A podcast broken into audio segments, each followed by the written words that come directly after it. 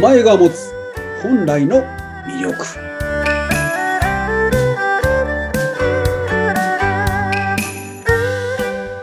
はい、今週もスタートしました。お名前に隠された本来の魅力について考える番組。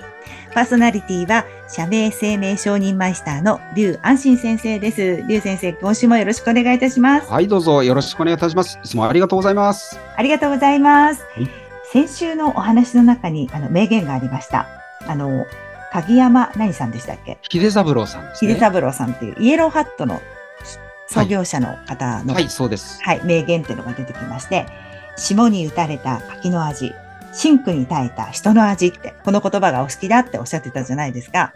はい、なんか、あ、まさにそうだなと思ってね。うん。うん。あの、今私、ポッドキャスト自分でやってるんですけど、うん、人生の転機はチャンス。あの、こう、今輝いてる人でも過去にいろんな出来事があって、それをミックスして現在があるっていう、そこがすごく面白いなと思ってやらせてもらってるんですけうどね。本当ですよね。あその一面の輝いた部分だけだと、なんかちょっと、なんでそんな風になっちゃったんだろうとか、どうしてそういう風になれるんですかっていう疑問がすごく湧いてきて、私の中で。はい。やっぱそんな、なお話を聞いていくうちに、あ、だから今こうあるんですね、みたいなのが逆にこううん聞いてて勇気づけられるっていうかね、なんかそんな感じでやってるんですよ。だから本こ当うで、すよね。このあー言葉好きすごくいいことなさってますね。さすが。綺麗なだけじゃないな。な、うまいですね。やいやだ、本当思もいますよ。 う。 もう良い気分にさせていただいたので、今日もノリに乗って行っちゃおうじゃないですけど、あはい今日は先生、テーマはどんなお話でしょうかはい。慣れるか飽きるかっていうふうなところでのお話ができたらいいかなと思ってるんですけど、あ、はい。はい。この目標設定の成果として、もう全然変わるようなものじゃないかなっていうふうに思えてやまないんですね。うんこれが、発端は、あの、責任を押し付けられた恐怖っていうふうなところで、自衛官当時、うん委託保管銃の移動っていうものを役割担当してたことがあるんですね。え、ちょっと待ってください。自衛隊の時に委託、はい委託保管中の、はい何保管をしてたんですかそうです。その移動。銃の移動。はい。うんあの、予備自衛官っていう方々が使っていることになっている銃っていうのがあって、それが予備自衛官っていう方々って、あの、1年に1回射撃訓練をするとか、うなんんかそういった方々なんですよ。うーん。なので、めったに銃を出すことがないので、あの別の場所に銃が保管してあるんですね。だけど、付属品は、うちの、うん部隊に、あの、保管されてたんです。なるほど。はい。ということで、あの、もう古いからということで、自衛隊の都合上ですね、あの陸から海の方に移動させようっていうことになったんです。はい。まあ、そんなこんなで、うちにあった、その、あることになっている銃の数っていうのが1500丁だったんですね。すごい数ですね。だからその、の数分の付属品っていうものがうん、ちゃんと準備しないといけなかったんですようん。だからそこら辺でもう銃だけなら何の問題もないんですけどね。付属品がすごいんだ、じゃあ。はい。うんだからもう、細かいピンとかまで。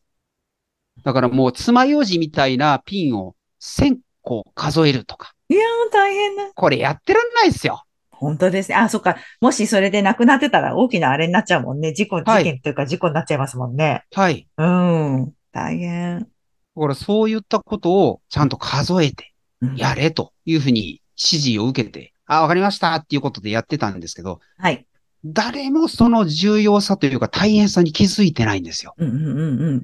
すごい地道な大変だとで思うすけど、よね。上の人は全然お前やっとけよぐらいな感じなんですね。はい。うん。だから誰も手伝ってくれなくて、ほんと一人でずーっとやり続けてたんですよ。朝から晩まで。朝から晩まで大変。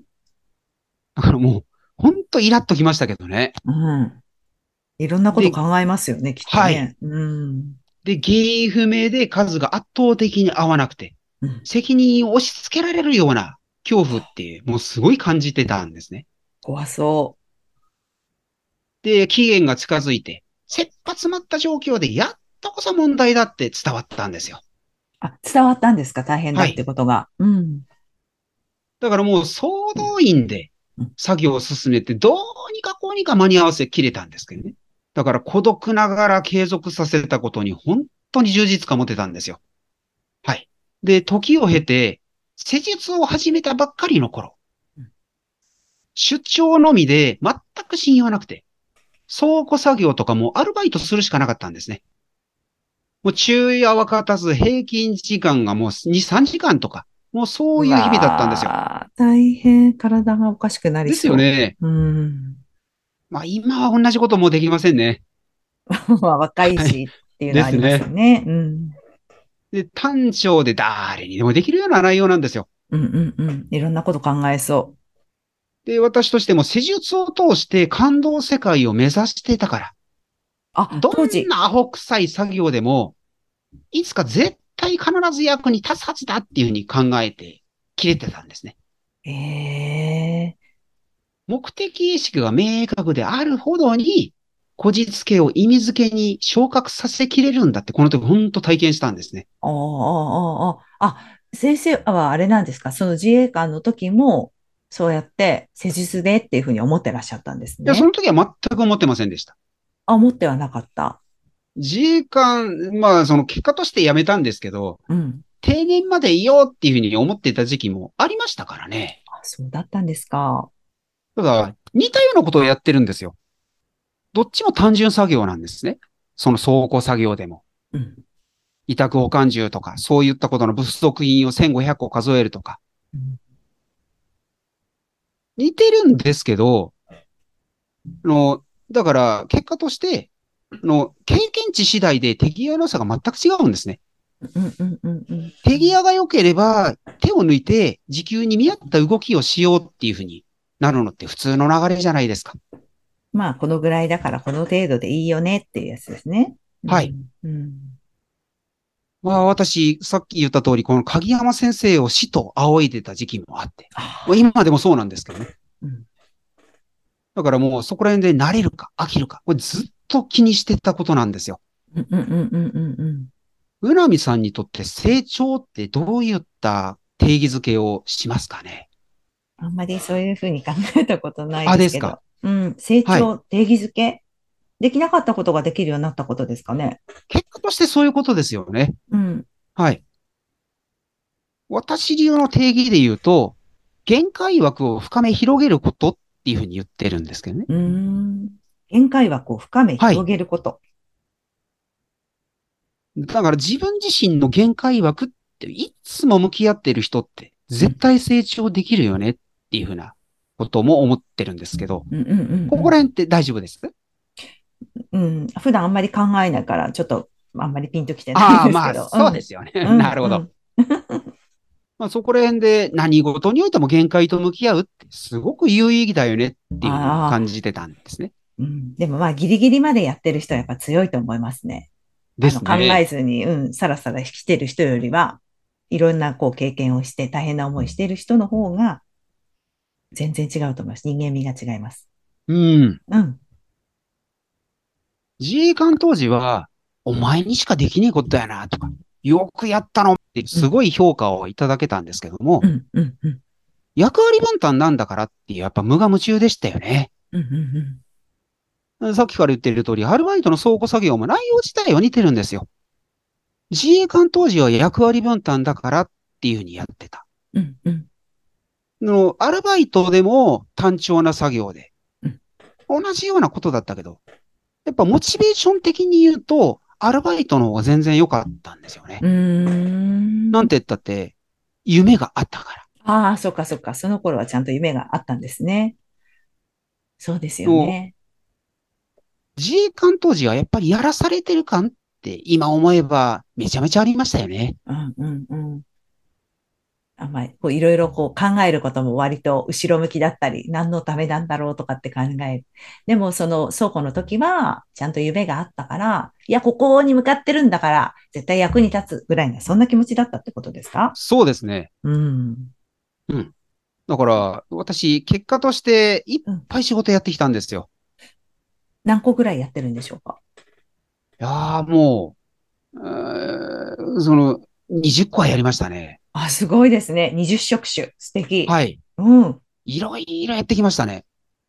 今思うとどうですか全部それ、あの、過去のことって。役な何にか立しらってまあやすっね。ぱりそう、やっぱりそうですか。はい。例えば、この仕事でこういうことが今役立ってるとかってありますかというか、あの、そういうふうにいろいろやってきたことによってうん、共感力が違うんです。ああ、なるほど。いろんな人にも会いますしね、絶対そに。うですよね。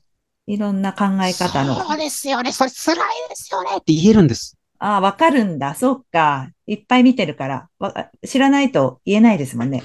はい。あ、ああ、そっか。それは確かにありますよね。うん。もともと世界中の皆さんを認めるっていうことをミッションだと私も考えてきたので、うん、うん、うん。ご本人の身に寄り添えるような私であるためには、うん、うん、うん。これは必要不可欠だよねっていうふうに感じてたんですね。うん。ああ、ちゃんとそういうのがあったからできたんですね、きっと。そうですね目標うんうんで、結論から言うなら、さっきのこの慣れるか飽きるか。うんなので、この自分自身の目標設定というか目的意識とか、そういったことってめちゃめちゃ重要だよねっうん。てそういうでふうなすことをね。すごい感じてやまないんですね。うん、確かにそうかもしれない。何の仕事しててもこうありたいから、こうなりたいから、じゃあそのためにここの部分とかって役立つよねとか、なんかつなが、つながるよねっていう思うちだけで、なんか仕事に対する気持ち、モチベーションが違う気がしますね。ですよね。うん。だからどんな素晴らしいことをやってても目的感とか、そういったものが欠如してた、曖昧だったらうん、そりゃつまんないですよ。そっか。飽きますよ。うんうんうんうんうんうん。いいですね。いや、本当だ。何のために、何のためにやってんのってね。うん、はいそこって、どんな仕事してても絶対持ってた方がいいですよね。そこが明確だったらすごい楽しいですよね。ですよね。うんうん、そう思だいからましセた。ッションにおいても、頑張った先になってる自分って、本当に光り輝いてますって聞いてるんですけどね。うんうんうんうん。うんいやーついね、日々生きることに一生懸命すぎて、目の前のことだけを見ていたら忘れてしまいがちだけど、やっぱり、うん、じゃあ何のためにやってるってね、こう、自分で問いかけられたらベストで、もしそれができなかったらやっぱり関わってもらうのが一番ですね。そうですね。ねうん。こう自分で向き合ってでも限界ありますからね。まあそうかもしれない。うん。一人じゃんけんとか、何回も続けようとまず思わないじゃないですか。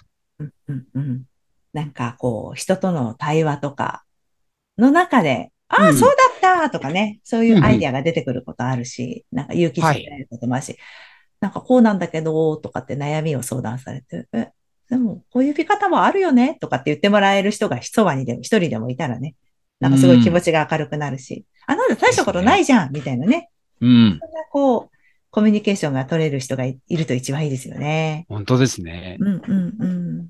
はい。うん大丈夫でしょうか、先生。大丈夫です。うんはい。はい。